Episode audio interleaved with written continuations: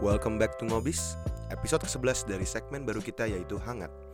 Bersama dengan ambience hangat dan topik-topik hangat yang akan dibicarakan. Balik lagi kita akan ngebahas semua berita-berita hangat seputar local brand di Indonesia yang terjadi pekan lalu. Hai semua, nama gue Lei yang akan gantiin Yulisa dan akan membawakan hangat untuk kalian semua yang lagi ingin memulai minggunya dalam beraktivitas. Bakal guna banget buat kalian yang ketinggalan berita, nyari ide konten, atau buat bahan ngobrol kalau ketemu orang nanti. Dengerin aja berita hangat dari teman sarap untuk bisa up to date dengan berita kekinian yang ada. Memasuki minggu ketiga bulan Desember, berita hangat yang muncul di pekan lalu dimulai dengan berita di industri perbankan. Seperti berita yang semua penggemar Marvel Studio sudah tahu, bentar lagi film Spider-Man No Way Home akan segera tayang di bioskop sayangan kalian. Sesuai dengan ketenarannya, salah satu bank BUMN asal Indonesia yaitu Bank Mandiri kemungkinan besar telah menjalin kerjasama dengan pihak Sony Pictures Indonesia. Total ada 6 gambar Spider-Man No Way Home yang di-share oleh akun Twitter Bank BUMN Mandiri. Beberapa art gambar yang kemungkinan menjadi promo imani Spider-Man No Way Home. Tak hanya melalui Twitter, Bank BUMN Mandiri juga mengunggah di akun Instagram mereka.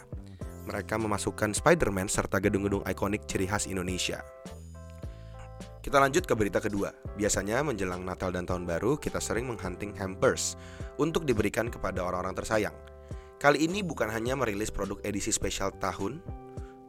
Kita lanjut ke berita kedua. Biasanya menjelang Natal Tahun Baru, kita sering hunting hampers untuk diberikan kepada orang-orang tersayang.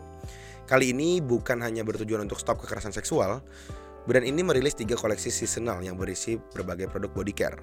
Mereka mencetuskan pada November lalu sebagai kelanjutan komitmennya. Kini kampanyenya juga menaikkan kembali lewat putaran ketiga yang berfokus pada pemulihan korban dan memberikan apresiasi pada pendamping korban yang mendukung penyintas kekerasan seksual. Di akhir tahun 2021 ini, setiap transaksi di body shop untuk pembelian make up SSV Edition akan didonasikan untuk mendukung kampanye tersebut. Berita ketiga, fitur baru yang mirip dengan aplikasi TikTok dikabarkan sedang diuji oleh perusahaan Spotify. Nama fitur tersebut bernama Discover. Rencananya fitur tersebut akan mempermudah para pengguna untuk menemukan musik baru. Hanya dengan swipe up atau menggeser layar ke bawah, pengguna bisa menjelajahi feeds. Setelah mereka menemukan lagu yang sesuai, mereka tinggal memencet ikon hati yang ditemukan di tengah ikon tiga titik untuk membuka detail informasi lagu tersebut. Next, berita ini cocok untuk para penggemar sneakers.